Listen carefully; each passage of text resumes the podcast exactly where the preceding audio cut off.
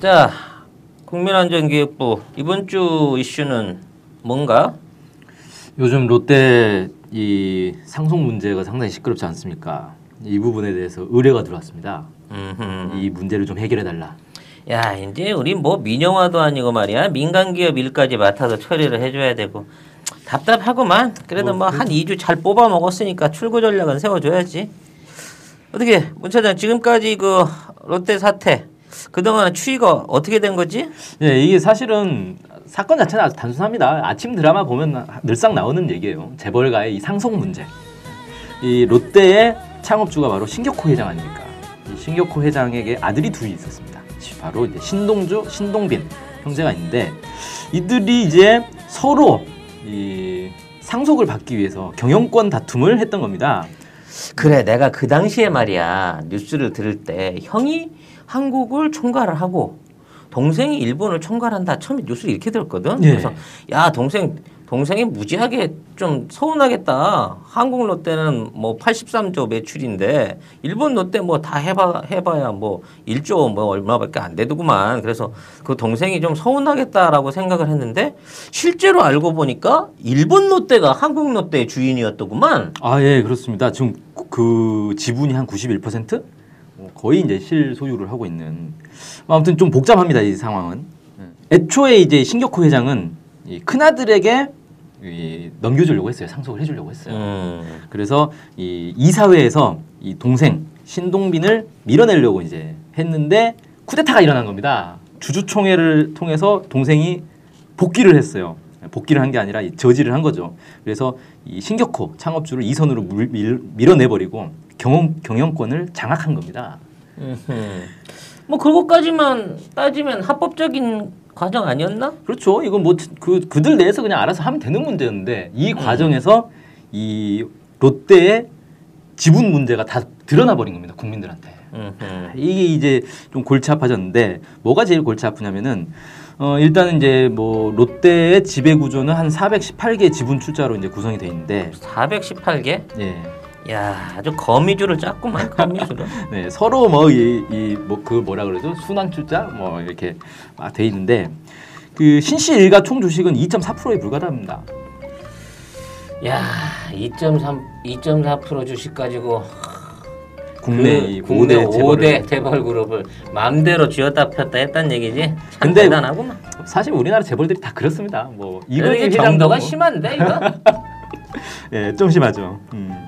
근데 이 호텔 롯데의 이제 호텔 롯데가 사실 이제 이 주, 지분 구조에서는 되게 중요한데 여기에 지주가 바로 일본에 있다는 겁니다. 일본 내 비상장사인 광윤사와 롯데홀딩스 이런 이제 투자 그룹들에 의해서 91% 이상 장악되어 있다는 겁니다. 그리고 이제 그 실소유주가 바로 신격호 일가였던 것이고 이런 것들이 이제 드러난 거죠. 그러니까 2.5%로 경영권을 장악하고 있는 상태에서 그 지주사는 100% 일본 롯데 그것도 개인 신격호가 다 가지고 있었다. 뭐 이게 밝혀졌다는 얘기네. 그러니까 사실상 한국 롯데도 일본 거 아니냐? 그러, 그렇게 이렇게, 되는 거지. 예, 이런 뭐 논리가 성립하는 거죠. 결국은 일본의 비상장사가 이제 한국의 롯데그룹을 지배하고 있는 그렇죠. 그런 상황이네요. 야, 그래서 이 롯데가 지금 보면 이제 한 해 매출이 83조나 된단 말입니다. 근데 이게 일본 거라고 하니까 국민들이 또 이제 반일 감정이 불러질러 버렸어요. 이게 또 하필이면 그 8일로 앞두고 이 지금 그 롯데 뭐 경영 문제도 그렇고 예, 중국 좀 뭐 투자 실패한 문제, 뭐 세금 탈루 문제, 뭐 이런 것들이 이제 계속 다 드러나고 뭐 이러다 보니까 국민들이 롯데 사지 말자, 롯데 불매 운동으로 이제 벌, 번지고 이게 뭐 반일 문제로까지 확산되고 있는 이런 이제 상황입니다. 아 롯데 같은 경우는 그 우리나라 정부 역대 정권들과 굉장히 잘 지내온 그 친정부 정권, 친정부 기업으로 이게 특혜도 많이 받아왔었는데 이번 아주 그 위기가 아주 어, 뼈에 와서 닿겠는데 그 실제로 롯데는 한일 수교 전부터 우리 대한민국에 투자한 사실상 애국기업이지 않습니까? 그렇지 그렇게 봐야지. 롯데의 뭐 국적이 뭐냐 이걸 저기서는 따질 게지가 아니고요. 왜냐하면 뭐 대한민국 경제가 어떻게 발전했습니까? 사실상 따지고 보면 박정희 대통령 각하께서 일본과 수교를 해서 일본의 자금을 받은 거 아닙니까? 아니 그러면 뭐 대한민국 경제는 전부 다 뭐 일본이 만든 거지 뭐. 근데, 아니 부장님 뭐 그렇지 않습니까? 솔직히 말해가지고. 아 그거 너무 노골적으로 얘기하면 안 돼요. 근데 아니 뭐 저희끼리 얘기하면 못할 얘기 아, 어쩌습니까? 그게 자랑은 아니지 않습니까? 아니 근데 그 당시는 우리나라 기업들이 대기업이라고 하는 게 다 산업 기반 없이 그 일본의 적산 기업 그러니까 일본 기업가가 버리고 간 것들을 국가가 일부 기업인들한테 나눠줘서 시작했기 때문에 이 공상이나 기업을 돌리기 위해서는 일본의 기술과 자본이 필수적으로 필요했던 시기가 있었지. 근데 그 부분에 있던 것들이 이 너무 이제 친일적으로 확 쏠려버리는 바람에 이게 문제가 된 거 아닌가? 근데 롯데는 국내에 그 기여한 바가 크다고 봐야 되지 않나? 그렇죠. 실제로 저희 대한민국의 수많은 아이들은 롯데 제과에서 제, 생산하고 있는 과자와 음료를 먹고 마시면서 자라왔습니다. 아니 문 차장님, 문 차장님은 롯데 과자 안 드셨어요? 아 많이 먹었죠. 어, 저도 어릴 때 응? 롯데 제과, 롯데 칠성사이다. 아 맛있잖아요. 아, 칠성사이다. 우리 모든 5천만 국민들의 희로애락을 함께했던 바로 그 롯데제과지 않습니까? 거기다가 또 롯데는 어떻습니까? 롯데 자이언츠라고 하는 또 아주 역사가 깊은 이 프로 야구 구단을 또 가지고 있지 않습니까? 우리 국민들 특히나 저기 부산 사람들 보세요. 뭐 부산 갈매기 노래를 부르면서 뭐 한번 터졌다 하면 사직에 몰려가가지고 전부 다 뭐 난리가 나지 않습니까? 요즘은 뭐 창원 NC가 잘해서 창원 NC 쪽으로 많이 몰려갔다고들 하던데. 아, 그렇다 하더라도 이 롯데 기업은 우리 전두환 대통령 각하께서 표방하셨던 3S 정책, 그 중에 스포츠 정책을 가장 최선두에서 구현한 기업이고, 이 대한민국의 정권의 안정과 그리고 대한민국 어린이들의 이런 생활, 그들의 생활을 다 움켜쥐면서 정서적으로 그리고 하나의 좀 이제 향락과 쾌락적인 면에서 아주 대한민국의 안정에 기여한 그런 기업이라고 평가할 수가 있겠습니다. 특히나 실질적으로 경제 경제학적으로도 따져보십시다. 무려 14만 명 가까운 고용을 창출했습니다. 롯데제과가. 아니 그런데 비록 그 롯데가 일본에 뿌리를 두고 한국에서 올리는 수익 대부분을 뭐 세금도 뭐 내지 않는다 하더라도 일본으로 송금했다고 하더라도 이거는 제가 뭐 예전 방송부터 계속 주장하던 거지 않습니까? 과공 논리로 공은 공이고 과는 과다. 공이 크다. 이런 논리로 근데 롯데가 지금 국내에서 5대 재벌에 들지 않습니까? 그러면 기본적으로 사회에 기여해야 되는 것들이 있는 거예요. 근데 지금 말씀하신 거는 사실 원래 당연히 해야 되는 공인 거고 실제로 롯데 모습을 보면은 저는 이번 기회에 롯데가 좀 개과천선을 해야 한국의 이 경제가 건전해진다라고 생각을 하는데 이 5대 기업이면은 기본적으로 해야 되는 고용 문제라든지 뭐 임금 문제라든지 이런 거에서 기본적인 복지 수준을 유지를 해줘야 되는데 이번에도 논란이 되니까 한다는 소리가 4년 동안 2만 4천 명을 신규 채용해서 뭐 이 노동시장을 뭐 안정시키겠다라고 하는데 계산을 해보니까 원래 평소에 하던 신규 채용 규모예요. 어, 그냥 하던 대로 하겠다라는 걸 무슨 생색내기로 와, 이 4년 동안 뭐 어마어마하게 채용하는 것처럼 하는데 5대 재벌이 그런 식으로 째짜기 굴면 안 되는 거고. 아니 근데 문 차장님 저희가 전략을 잘 짜야 됩니다. 아니, 사실 뭐 롯데가 뭐 우리나라 기업입니까? 그 일본 거잖아요. 그러니까 이번 기회에 손을 좀 봐야 아니 우리가 일본 기업을 어떻게 우리가 건드린다는 겁니까? 아니, 하- 대한민국의 아니, 말이 안 경제, 되잖아요. 경제 건전성을 위해 아 그거야 일단은 뭐 롯데는 이- 한국의 국적을 가지고 있어요. 그게 우리가 이제 국민들에게 그렇게 이야기를 하는 것일 뿐이고 사실상 자본주의 이 경제에서 뭐 국적이 이렇게 중요합니까? 롯데 사실상 일본 기업이지 뭐. 그리고 아까 뭐 롯데가 무슨 국민들 뭐 사이다를 먹였고 뭐 과자를 먹였고 한다는데 어, 그건 사실이잖아요. 어. 보면은 롯데에서 만든 것들이 대부분 다른 데서 만들어 가지고 좀 잘 나가는 거 있으면 그대로 뺏겨 가지고 만든 게 대부분이에요. 예, 그게 무슨 대단한 창의성이 있는 그런 엄청난 기업도 아니에요. 예, 그리고 그 롯데제과에서 만든 그 빼빼로인가 뭐 야, 내가 빼빼로 이번에 진짜 질려버렸는데 왜요? 저희가 또 전 국가적으로 빼빼로에를 지정해가지고 빼빼로를 그렇게 밀어줬는데. 자 봅시다. 빼빼로에서 2005년, 2010년, 2011년, 2013년, 2015년에 벌레가 나왔어요 과자에서. 과자를 먹다가 중간에 벌레를 발견했다는 거예요. 아이 그거 뭐 조선 사람 먹는 과자 뭐 벌레 나올 수도 있는 거지. 그거 뭐. 그거 한두 번 벌레가 나왔어야지 말이지. 일본에. 수출하는 과자는 제대로 만들지 않습니까? 그게 말이라고 지금 하시는 말씀입니까? 아, 그건 우리가 그 뭐 국민들에게 잘 이렇게 해가지고 뭐 그 벌레 나왔다 하는 사람들 뭐 어떻게 뭐 빼빼로 뭐한 박스 주면 되는 거죠, 뭐 그건 뭐. 그거 뭐 롯데에서 알아서 하고 있는데 아 그거 얘기 들으니까 지난번에 그 민정 보고서 한번 내가 본 적이 있는데 그 롯데제과에서 만드는 과자들이 말이야 네. 같은 가격에 일본에서 같은 환율로 팔리는데 양이 두 배더라고 같은 가격이나 그러니까 환율 차이를 무시하고 똑같은 가격으로 2천 원에 한 봉지라고 하면 일단 양이 두 배야 그리고 그 안에 그 사용되는 재료 재료가 달라. 그러니까 우리나라에서 만드는 초콜릿 제품에는 이 카카오 버터가 없어요. 그러니까 그 가짜 초콜릿 아니에요? 그럼? 가짜 초콜릿인 거지. 근데 일본에서 똑같이 만드는 제과에서는 카카오 버터를 쓰더라고. 아, 그래도 뭐 우리 국민들 누가 뭐 누가 뭐 항의를 모르잖아. 아무도. 네, 그냥 먹는 거죠. 뭐. 그러다 그래 이런 보니까 이거 악덕 기업이라는 거예요. 롯데는. 사실 그런 점에 있어서는 나도 굉장히 불만스럽기는 해. 그래서 우리 애들 롯데 과자 안, 안 먹게끔 하기는 하는데 아니 지금 우리 어때요? 애들이 우리가 뭐, 그럼 일본에 있는 롯데 과자를 역수입해 가지고 먹어야 되는 거예요? 뭐 이거 지금? 아니 저희는 그렇게 먹고 있어요. 아 그래요? 응. 아이고 잘났습니다 진짜. 아니, 아니면 부장님 그렇게 그건 하면서- 기본적인 상식 아닌가 이 바닥에 아니 아니 요즘도 그러면 한국 과자 먹는 애들이 있어요?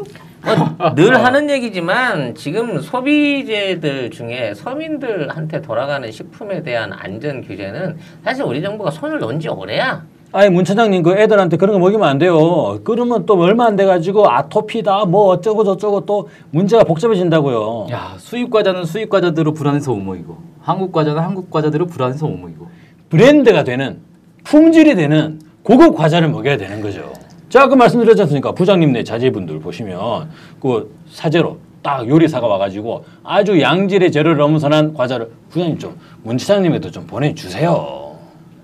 알았어, 내가 좀 신경 좀 쓸게. 아, 뭐 지금 그 롯데제과 같은 경우에는 벌써 몇십 년째 말이지 자체적으로 그 롯데 안에 연구소나 실험소가 있다는 이유로 해서 이런 그 위생 검사라든지 또 거기에 대한 관리를 면제를 해주고 있는 상태인데 말이야.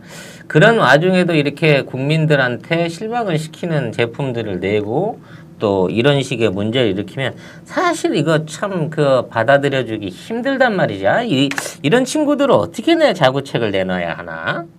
일단은 이번에 고용정대를 위해서 신규 고용을 강화한다 약속을 했습니다. 아까 문 차장님께서 수치를 지적을 하셨는데 사실 우리 국민들 수치 몰라요. 그냥 뭐 한다 그러면 아 뭐 하는가 보다 이렇게 알고 넘어갑니다. 그래가지고 약속을 했고 또 호텔 롯데 상장으로 그룹 경영을 투명하게 공개하겠다. 아 또 투명 경영은 또 우리 국민들 그냥 말만 하면 또 뭔지 몰라요. 그냥 투명 경영이다 이렇게 하면 되는 거고 또 순환 출자 그건 뭐 정리하겠다라고 하면 됩니다. 그래서 대국민 사과를 올렸습니다. 그 한국말로 했나? 아 뭐 저도 들어보니까 뭐 아따시아 뭐 강고고지 뭐 이렇게 시작을 하던데 일본말로 했죠. 그리고 또 신동미 회장께서 한국말 잘 할 줄 모르십니다. 야 이거 뭐 반일 감정에 불지르려고 작정을 한 거구만. 아니 사과 이 사람이 사과문을 그 일본말로 이- 읽는 이런 생각 없는 자식이 또 아 나 아니, 그런 근데- 미소 시켜서 해도 되잖아 이거. 아니 원래 큰아들 신동주 신동주 회장이 보면은 또 우리말로 국민들 죄송합니다라고 얘기를 했는데 이게 영 발음이 좀 뭐야 이렇게 돼버린 거예요 지금. 나 이것도 이거 깜깜하네 거죠. 아 그러니까 아 동생이 보기에 신동미 회장이 보기에 까- 까짓거 뭐 나도 뭐 요거도 먹느니 일본말로 가자. 나, 참- 아니, 나그 식구들이 모이면 한국말로 대화 못한대. 가족 회의할 때는. 아 일본 기업이라니까요. 그래가지고 이거는. 뭐 이거, 이거 하나만으로도 뭐라고 핑계를 댈 수가 없겠구만. 아 근데 왜또이 롯데타워에서는 왜 태극기를 걸어가지고? 아 일본 말로 했으니 그거 어떻게 희석시키기 위해서라도 태극기라도 달아야지. 그거. 아 이건 뭐 사실 뭐 일본에 진출한 우리나라 뭐 기업이 일본에다가 일장기 걸어놓는 거랑 같은 거 아닙니까? 근데 말이야, 내가 한강변에서 운동하다가 잠깐 봤는데, 그 유리창 뒤에다가 세- 태극기를 세워놓으니까 빛이 이렇게 옆으로 휙 지나가고 날 때는 윤곽밖에 안 보여. 그래갖고 옆에 그 양쪽에 공건 감리는 안 보이고, 그 태극기 외곽하고 동그란 거밖에 안 보이더라고. 어, 얼핏 보면 일장기 같기도 한데 느낌이 그래. 아그 의도된 것 같습니다. 이게. 야 그럼 이게 태극기인 듯 또 일장기인 듯. 어, 어 어떤 어떤 예. 그런 느낌이더라고. 그러니까 그 반사에 따라서 어떻게 보면 전혀 윤곽이 없이 빤빤하게 다 하얀 상태에서 까맣게 동그랗게 네모 윤곽하고 가운데 동그라미밖에 안 보인다니까.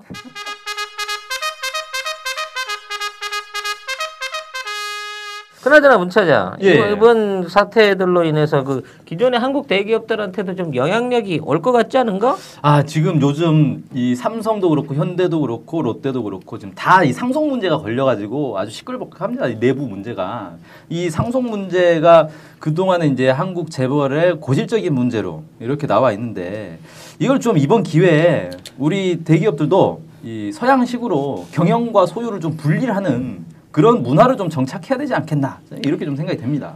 사실 그 우리나라 재벌들이 해온 그 편법 상속이나 뭐 밀어주기로 해서 비상장 회사 키워서 그걸로 종잣돈 마련해서 인수하게 하는 방식이라든지 뭐 이번에 어 저 삼성물산으로 가지고 말이야. 삼성물산 안에 에버랜드 집어넣고 뭐 SDI 집어넣어 가지고 결국 결국 공룡을 잡아삼키는 뭐 이런 상속 기술은 아주 혀를 내두르지. 아주 국제 변호사들이 깜짝깜짝 놀래더구만. 아니 근데 어쨌거나 기업이 성공하는 데 있어서 정부와의 이 교감 무엇보다도 그러한 상속 기술도 우리 정부 그리고 우리 각하에 이런 윤허가 그렇지 VIP의 윤호 없이 이게 어디 가능한 일인가? 그것이 얼마나 중요한가 보여준 실증적 사례가 저는 롯데라고 생각을 합니다.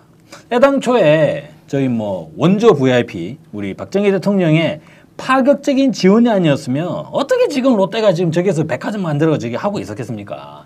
그 당시에 백화점을 승인을 안 했지 않습니까?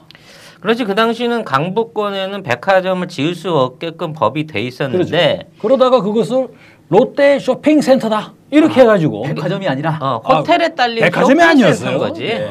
음. 그래가지고 이제 쇼핑몰을 처음으로 이제 열, 열게 된 것이고 그 당시에 그 어, 지금 롯데 호텔의 중심이 되는 그 반도 호텔하고 네. 그 어린이 서울 어린이 도서관이 그 소공동 주변에 있었는데 그렇죠. 그게 아주 대기업들한테는 아주 알짜 땅이었거든. 서로 그 땅들을 노리고 있는데 사실 그 이병철 삼성 회장이 그걸 굉장히 그 땅을 노렸었다고. 근데 이 박정희 대통령이 그 당시에 이제 그 직접 신격호를 불러다가 그 어. 땅, 그 땅에 대한 그 인수를 허- 단독으로 허가를 해주고 그 주변에 있는 다른 기업들을 들 이제 다 몰아낼 수 있도록 7천 평의 땅을 수용할 수 있는 그 수용권을 특별히 하사를 하셨지. 그래서 아니 그래가지고 지금 얼마 또 받으셨을까요, 그거 그때 하면서? 어린이 도서관이 지금 남산 밑으로 가버렸잖아요. 그렇죠. 지금 도서관 남산 중턱에 도서관이 있어요. 누가 그 가는 뭔- 거예요? 뭔 도서관을 산 중턱에 만들어 놔라고 했는데 아, 다- 그게 따지고 보면 다 우리 원조 VIP의 다 해안이 아, 것이죠. 해안이야. 그 어린 학생들이 이용하는 도서관이니까 체력도 기를 겸 운동도 하고 공부도 입구에서 등산도 하고 책도 읽고 심신 수련을 그리고 다 되는 거죠. 한번 들어가면 나오기가 싫어져. 계속 책을 읽어야 그렇군요. 되는. 음. 계속 내려와야 되니까. 그런 효과가 있었지. 그때 한간에 그 소공동 롯데타운 만드는 데 한 4,800만 달러 정도를 투자했다고 하는데 아. 그 이병철 삼성 회장 말로는 김종필을 통해서 신격호가 3천만 달러를 제공했다는 말이 있어. 뭐 그 정도까지 투자 가치가 높은 사업이었고 그래서 지금 호텔 롯데가 지금 롯데 그룹 전체에 지배주주를 하고 있는 거 아닌가? 자, 근데 아무튼 이 롯데의 문제 중에 하나가 또 이 그런 식으로 출발부터 음, 이 정권하고 역할이 있었으니까. 예, 정부와의 교감. 예, 사실은 이게 좋게 말하면 교감인데 아니 나 나라 경제를 살리기 위한 애국 충정에서 나온 일이죠. 솔직히 말하면 이게 부정부패 아닙니까? 이 아니 뭐 부정부패. 애국 거기다가 충정 속에 조그만 뭐 공과 과로 가자는 겁니다 저는. 이 IMF 위기 상황 속에서도 다 이 국내 알짜 기업들 이렇게 다 인수 합병해가지고 몸집을 키워가지고 그때 한 사세가 두 배 이상 컸지 롯데가. 그러니까 이 IMF가 사실은 이 빈익빈 부익부를 만들어냈어요. 이건 또 신격호 회장의 경영 마인드가 워낙에나 출중했다 이렇게도 하면 됩니다. 그렇게 뭐 얘기는 하는데 아무튼 그렇게 해서 만든 이 골 때리는 작품이 하나 있지 않습니까? 제2 롯데월드라고 안보를 중요시하는 대한민국에서 군용 비행장을 바꿔가면서까지 건축 허가를 따내는 정말 저는 놀랍습니다. 대단하다고 봐요. 잠실 지역에는 그 집안이 약해가지고 오늘 대형 건축물 허가가 안 나는데 그거를 아예 롯데월드 1차를 만들 때 이 건축법을 바꿔버렸거든.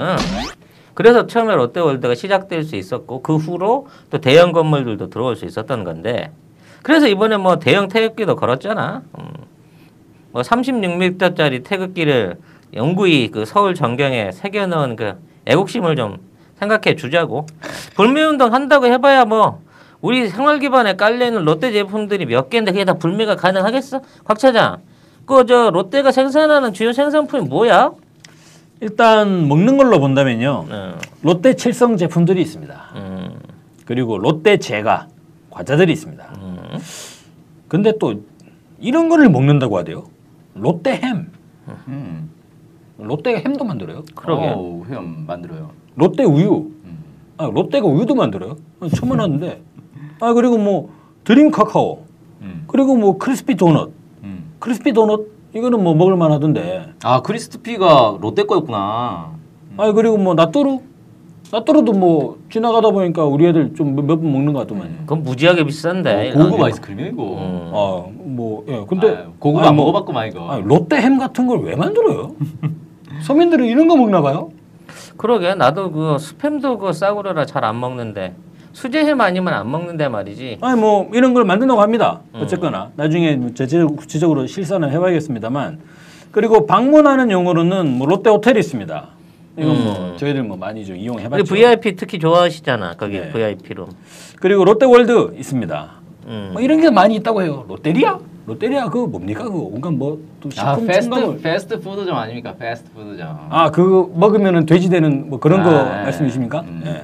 네. 이 사람아 그 롯데리아 그래도 롯데그룹 안에서 지분율이 3위야 아 그래. 아 캐시카우야 그 동네마다 돈다잘 있잖아요 벌어. 이거 롯데리아. 그럼 이게 실질적으로 서민이 먹여 살리는 롯데 기업 그렇지 그렇지 뭐 이런 예. 민생에 혁혁히 공헌하는 롯데그룹 아. 뭐 이런 이미지가 되겠군요. 뭐 롯데백화점이 있습니다. 롯데마트도 있고요. 롯데 슈퍼. 근데 이게 백화점 마트 슈퍼를 다 하는 건 이건 또 뭐지? 아 롯데 슈퍼 동네마다 다 있어요. 이걸 또 이제 종합 유통망을 또 구축했다. 그러네 이거 뭐 백화점부터 뭐 완전히 다 동네 상권을 휩쓸었는데 음. 사실상 편의점 세븐일레븐까지 아 그 세븐일레븐까지 완벽해. 아, 나. 거기다가 또 외식업체로 이런 걸 또 먹는다고 해요. TGI 프라이데이. 아 TGI 프라이데이. 아 이거 뭐 야. 패밀리 레스토랑 이거 난 그 미국 회사 건 줄 알았는데 아니 이런데 이거 누가 가요 이 패밀리 레스토랑 이거 뭐 시끄러워가지고 이거 뭐 제대로 뭐 음식 분위기도 어? 안 나고 이거. 어쩐지 롯데 백화점 안에 가면 TGI가 다 있더라. 음 같은 회사였구나 결국은. 음. 일단 그렇습니다. 그리고 롯데그룹은 금융자회사로 롯데카드가 있습니다. 그리고 그렇지. 롯데손해보험, 음. 롯데캐피탈을 가지고 있습니다. 아 캐피탈 회사도 있어? 사채도 한단 말이야 얘들이? 돈 되는 거면 뭐 다손 되는 거구만. 아니 뭐 사채라기보다는 좀 민생 경제 안정 차원에서 저희 음. 뭐 서민들에게 좀 이렇게 자그마한 자금을 좀 고금리로. 지원해 주는 거죠. 예. 고금리로. 고- 금리가 고금리인지 저금리인지는 모르겠습니다만 그 뭐 고금리의 기준이 있어요? 기준이 없잖아요. 일단 이렇게 어려운 경제 상황에서 서민들에게 자금을 지원해 주는 게 어딥니까? 음. 아니 그런 면에서 우리 롯데 아니, 좀 인터넷 포털 기업으로 또 롯데 홈쇼핑이 있습니다. 건축에는 롯데 캐슬이 있습니다. 음. 여기 좀 강남에 보다 보니까 롯데 캐슬 좀 보이긴 하더라고요. 근데 뭐 castle은 뭔 castle이요? 그냥 뭐 아파트. 아파트 지어놓고 이것도 castle이라고 하면 또 진짜 castle하고 헷갈리잖아요 이거. 영화관으로 롯데 시네마가 있습니다. 그렇지 국내 영화관 영화 쪽에서는 CJ와 함께 그 그냥 뭐 최근에 쌍도 뭐 맞춘 거고. 누워서 보는 이런 것도 뭐 만들었더라고요. 음. 그리고 기타는 뭐 롯데 관광, 롯데 프린터 뭐 이런 것들이 있습니다. 그리고 실질적으로 본다면 이 펩시콜라 이것도 롯데 실성 음료로 어 펩시콜라 미국 회사 아니에요 이거? 사실상 다 롯데 실성 음료에서 이렇게 다 하고 있습니다. 예. 그 코카콜라도 보니까 LG 생활건강 거더구만. 그러니까 얘네들이 그 전 세계 그 바틀링 업체들을 다 이렇게 분할해서 팔아 넘겨가지고 그 회사에서 어 로열티를 따먹는 방식으로 영업, 영업을 하는 모양이야.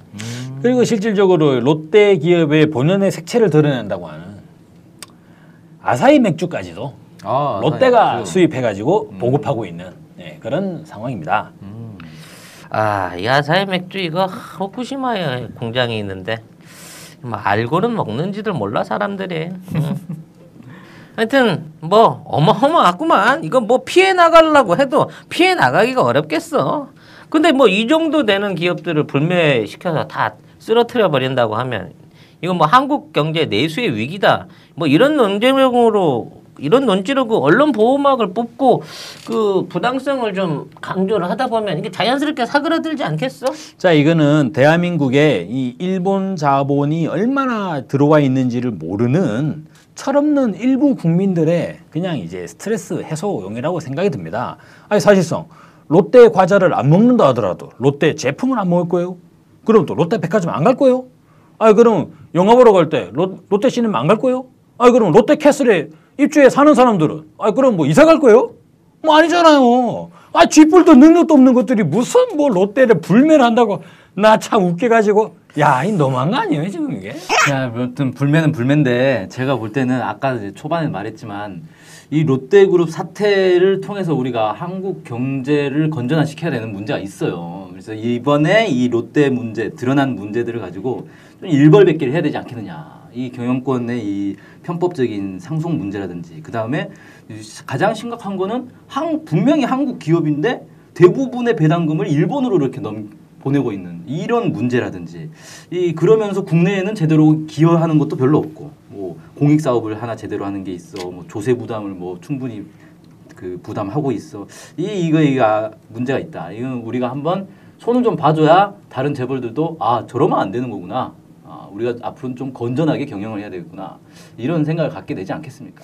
아 저는 손을 보자는 문찬님 의견에 좀 반대인데요. 우리가 더욱 더 격려하고 지금 일시적인 경영 곤란에 좀 처해 있는데 저희가 신동민 회장에게 새로 선을 좀 이렇게 연주를 놔서 신동민 회장을 더 이제 보좌하고 도와줄.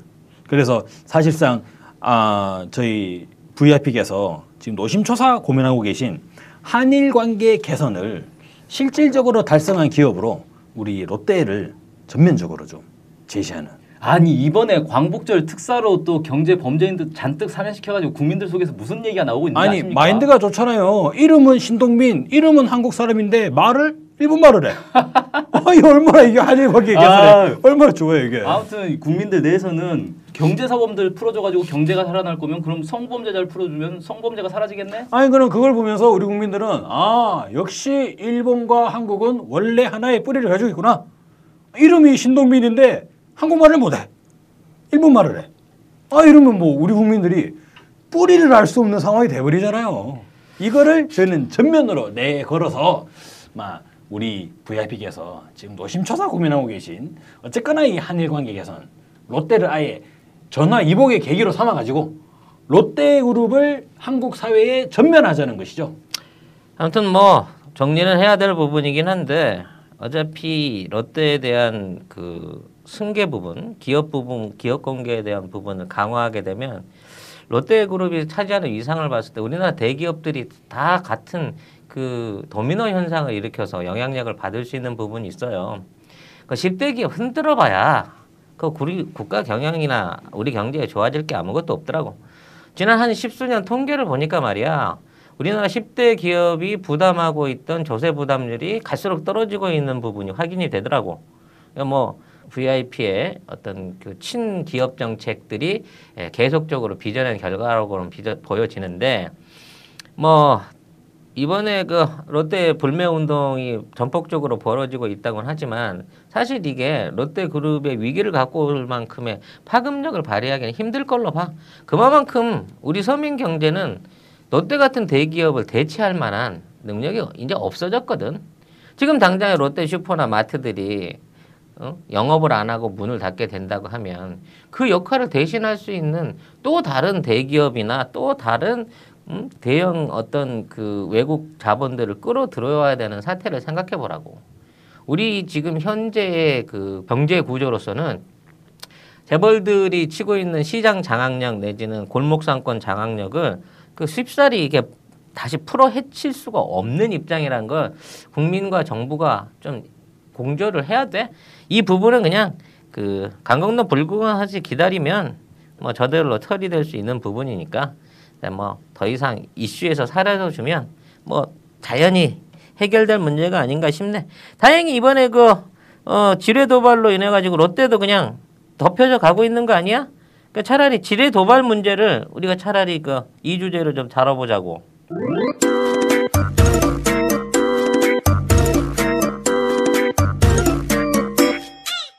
자, 이 DMZ 지뢰 사건 저희가 사실 우리 안건은 아니에요. 음, 군에서 일어나는 일인데 뭐 굳이 우리가 다룰 필요는 없지 않느냐는 생각도 들지만 이거 아무래도 우리가 좀 조사를 해야 될 것 같습니다. 미스테리가 너무 많습니다. 일단 의혹이 너무 많고 이게 나중에 이 남북 간의 물리적 충돌 나아가 전면전으로까지 발전할 수 있기 때문에 이거 확실하게 좀 조사를 해봐야 되겠다 이 생각이 좀 듭니다. 아니 근데 뭔가 좀 문차장님 말씀에 이상한 조짐이 좀 있습니다. 아니? 국방부에서 김민석 대변인께서 먼저 다 명명백백하게 다 밝히셨는데 아이 뭐 이상할 게 뭐가 있습니까? 아, 군에서 발표한 그대로죠. 아니 혹시 그 종북 좌파 세력들이 주장하고 있는 그 SNS 돌고 있는 정체불명의 조작설에 이렇게 좀 혹하시는 거 아니에요 지금? 아 그게 아니고 국민적 의혹이 있는데 이걸 그냥 덮어두고 넘어가니까 자꾸 이런 식으로 넘어가니까 이 우리 각하의 신뢰성에 문제가 생기는 거 아닙니까? 그래서 이거를 확실하게 좀 해야 된다는 이겁니다. 근데 내가 요즘 뭐 해킹 사건 처리하느라고 그 정신이 없어가지고 말이야 어, 제대로 체킹을 못했는데 의혹의 내용이란 게 뭐야 일단 한번 드러나 보자고 네, 일단 이 가장 큰 의혹이 부상병들의 상태인데요. 이 지뢰가 터지면서 이 거기 이제 네 명이 달라붙어 가지고 이 부상병들을 이렇게 실어 날렸단 말입니다. 근데 그 첫 번째 부상병이 이제 두 다리를 어, 다쳤고 두 번째 이 부상병을 그 운반하다가 또 지뢰가 터지면서 또 한 명이 이제 발목을 한쪽 발목을 다쳤어요. 근데 이게 북한의 목함 지뢰가 터진 거다. 어, 목함 지뢰가 세 개가 터진 거다. 이렇게 얘기를 하고 있는데 원래 북한의 목함 지뢰라는 게 이 대인 살상용 지뢰래요. 그래서 우리가 이제 흔히 말하는 발목 지뢰 있지 않습니까? M14 발목 지뢰의 파괴력의 다섯 배에서 여덟 배 정도 된다라고 얘기를 합니다. 이게 한번 터지면 그냥 몸이 날아가는 거예요. 근데 이게 세 개가 터졌는데 다리만 다쳤어요. 신기하게. 이게 다리만 다친 걸 보면서 많은 국민들이 특히 군대 갔다 온 국민들이 뭐 저 발목질이네 발목질이 터져가지고 다리만 다친 거네라고 지금 얘기를 하고 있습니다. 아이 그거야 또 북한제 지뢰지 않습니까? 그러면 불발인가 보네 하면 되는 거고요. 저희가 그런 논리로 모든 걸 다 커버했습니다. 북한의 핵실험 했을 때도 제대로 안 터졌다. 에, 뭐 북한의 핵이 소형 핵이냐 논란 날 때도 그 제대로 안 터진 거다 이렇게 했잖아요. 그러면 북한의 목함지뢰 아예 폭발력이 왜 이렇게 작냐? 제대로 안 터졌나 보다 하면 됩니다. 그뭐 그렇게 뭐 걔, 걱정을 하십니까? 걔들이 장약이 불량한 걸 썼을 수도 있지 그렇죠. 그렇게 나가면 되는 거. 국민들 다 믿어요 그러면. 믿기는 누가 믿습니까 이게? 아니 천안함 때? 그러면 그 올해는 아주 운이 좋아가지고 그냥 제대로 잘 터진 겁니까? 아니 뭐 천안함의 어뢰가 진짜 있었다는 뭐, 뭐 아니, 나가 뭐, 내가 아, 모르는 뭐 아, 비밀을. 알고 있는 우리끼리 지금? 또 하는 얘기가 있는데 그건 뭐 다음에 또 얘기하고요. 아니 또 그것도 그것도 발목은 다친 것도 우리 장병들이 워낙에나 이 또 이제 대북 방위 태세가 확고하다 보니까 뭐 대처를 잘한 거겠죠.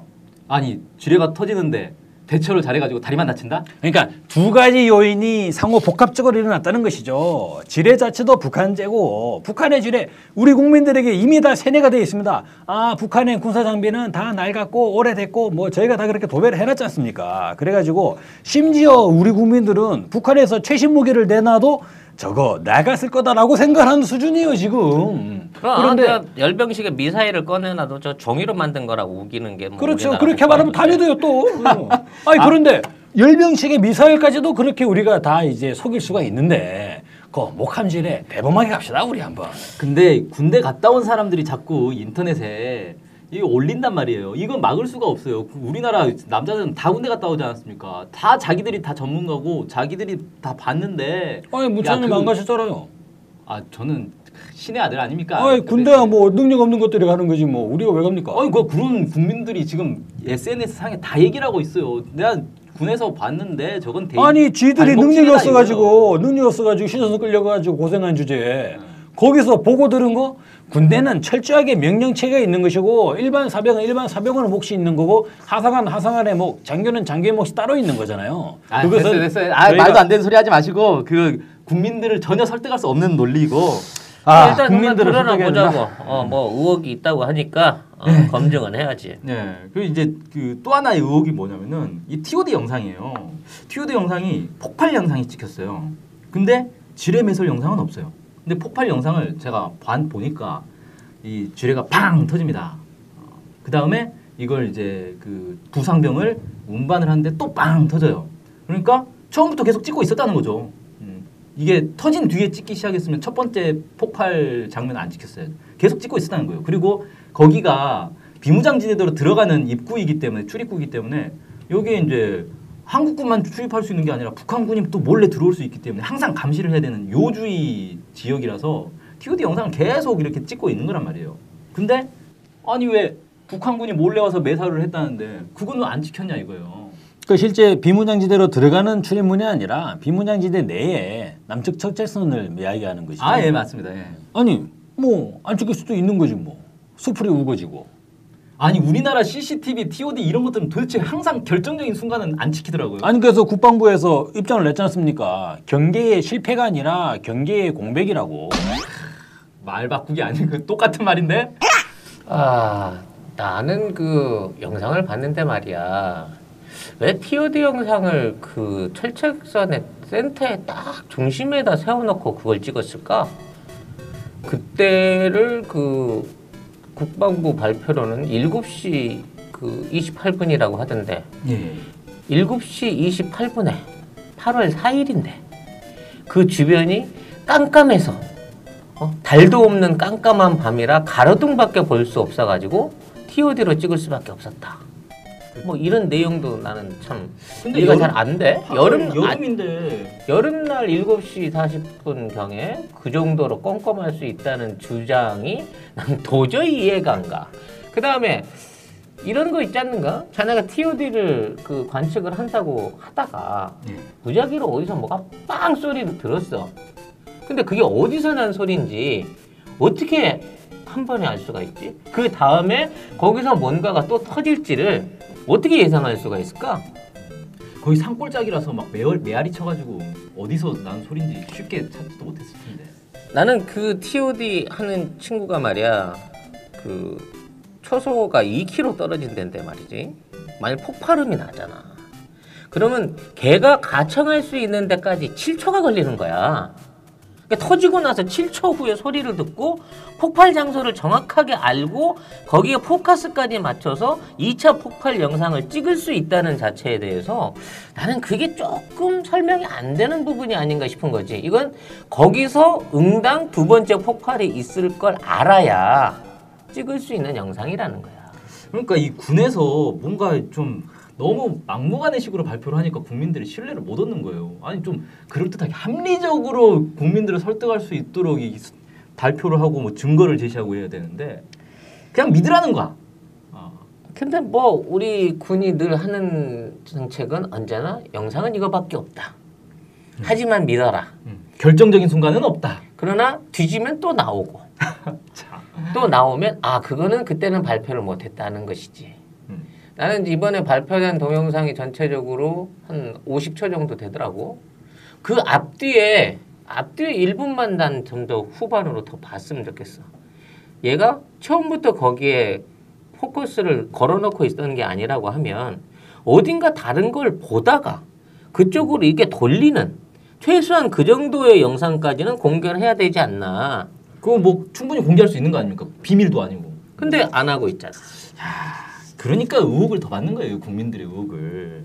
그래 뭐 그건 생각할수록 좀 이상하긴 하네. 아니 그건 뭐 TOD 영상 짜집기 하는 거야 뭐 어려운 일이 아니니까 뭐 바로 그리고 이게 아침 7시 반에 찍었다는 TOD 치고는 그 열영상도 아니고 일반 영상도 아니고 좀 이상하더라고. 내가 뭐 케이블 TV 같아 그거는. 흑백으로. 어, 흑, 흑백 감시 영상 같은데 뭐 그건 그렇다 치고 또 다른 의혹은 또 뭐가 있는 네, 거지? 이게 또 정황상의 문, 그 의혹이 있습니다. 뭐냐면은 이 폭발 사건이 났을 때 언론에는 사실 이게 거의 안 나왔어요. 지방 언론에만 좀 잠깐 나왔는데 그냥 뭐 또 이 비무장지대에서 지뢰 사고가 났다 뭐 이런 식의.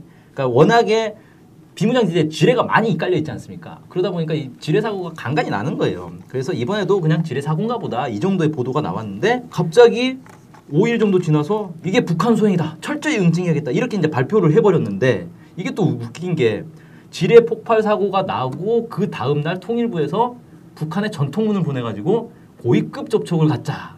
이런 전통문을 보내고 또 같은 시간에 우리 각하께서는 철원에 가가지고 경원선 보건공사장에서 뭐 또 이렇게 이 참석을 음, 하시고 행사도 하고 오셨지. 이게 만약에 지뢰가 진짜 북한 소행이 가능성이 1%라도 있으면 VIP의 경호 차원에서라도 어떻게 그런 데 갑니까? 근데 이거 뭐 하고 싶은 얘기가 뭐야? 이 증거 영상까지 있는데 그럼 뭐 이거 다 또 자작극이라는 거야? 아니 제가 볼 때 이게 자작극이라기보다는요 이 시나리오가 가능하지 않느냐 비가 여름에 이제 비가 많이 내리니까 이 월, 워낙에 이 발목 지뢰가 가볍고 플라스틱으로 만들어 가지고 가볍고 빗물에 잘 떠내려가다 보니까 이게 우리가 심어놓은 우리가 뿌려놓은 발목지뢰가 그냥 빗물에 흘려가지고 우연히 왔는데 실수로 이걸 이제 밟아서 사고가 난 거라는 겁니다. 사고가 났는데 사고 또 책임을 져야 되고 부대에서는 사고 그 지휘관들 사고 책임져야 되지 뒤처리해야 되지. 그리고 또 이제 뭐 정치적으로 이거 활용할 수 있지 않을까 이런 생각 때문에 한 일주일쯤 지나서 야 이거 북한으로 씌우자. 이런 식으로 지금 덮어 씌우고 있는 거 아니냐. 지금 이야기를 듣자니까 저기 마크 리퍼트 주한미 대사가 8월 8일에 휴가를 반납했지 않습니까? 3주간 이제 원래 네. 하계 휴가가 있는데 휴가를 반납하셨어요.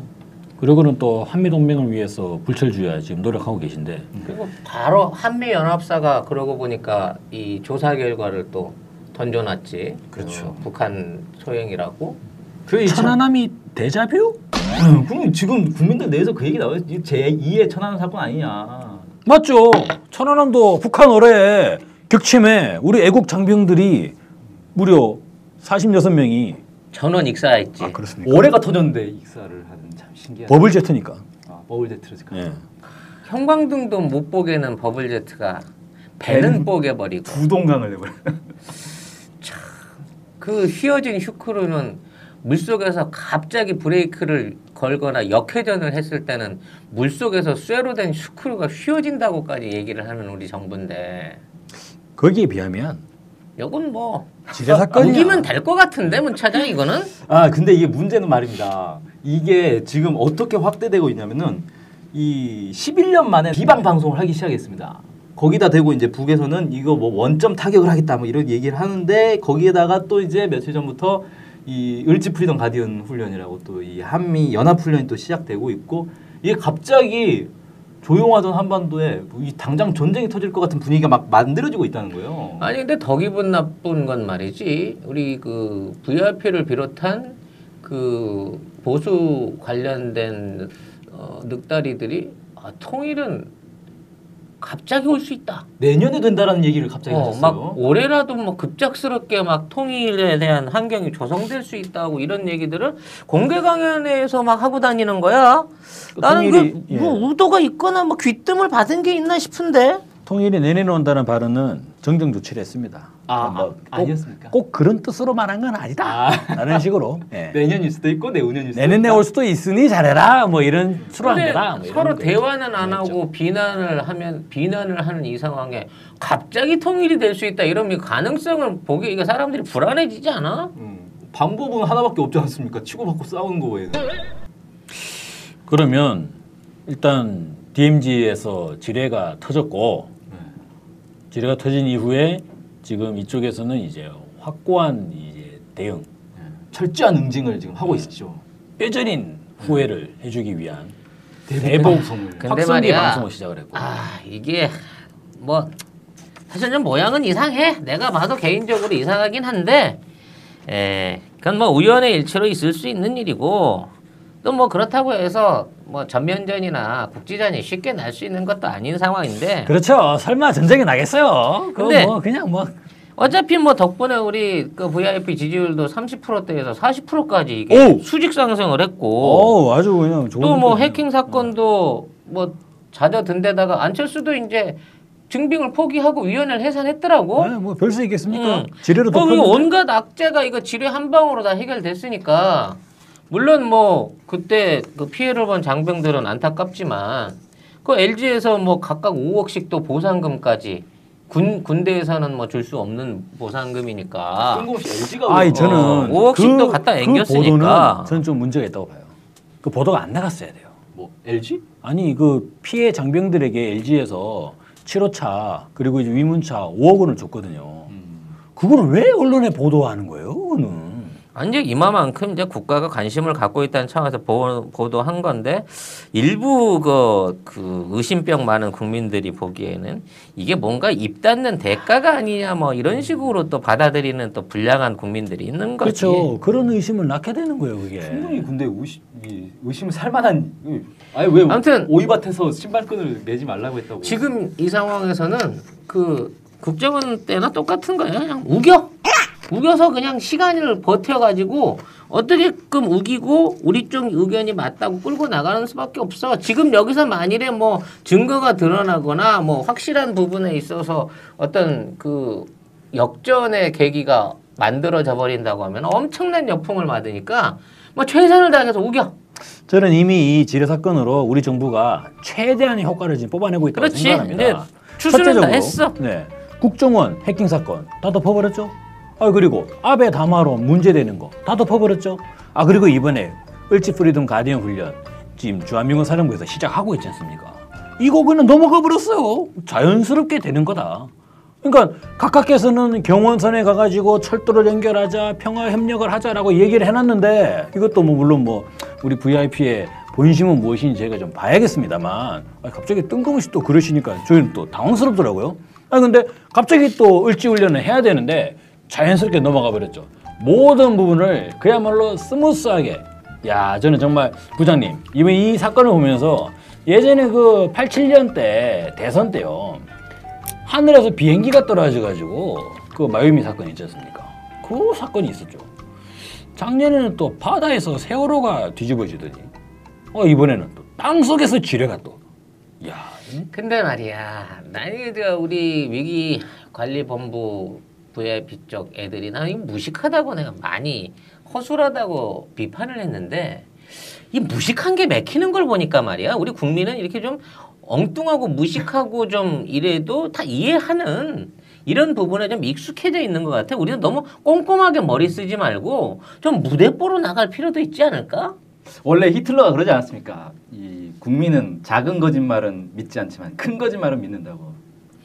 아무튼 뭐 이번 그 목함 지뢰 사건은 뭐 당분간 우리 우리 그 치세 하에서는 밝혀지지 못할 사건인 거니까 그 사람들 입막음만 잘하고 그냥 밀어붙여. 네. 이걸로 얻은 게 얼만데 이게 이게 수천 수조 원짜리 그 프로젝트나 똑같은 거야 이 정도 되면 효과로 보면 그래서 어, 계속적으로 뭐 병사들에 대한 동정 여론 그리고 어, 북한에 대한 어떤 도발에 대한 분노와 응징 뭐 이런 부분에 호재를 뽑고 이런 의혹들을 제시하는 모든 SNS나 이런 애들은 아, 남남 간의 갈라치기다. 그 정북 세력의 어떤 지지 내지는 어떤 지위를 받는 불온 세력의 예, 너- 그 유언비어다.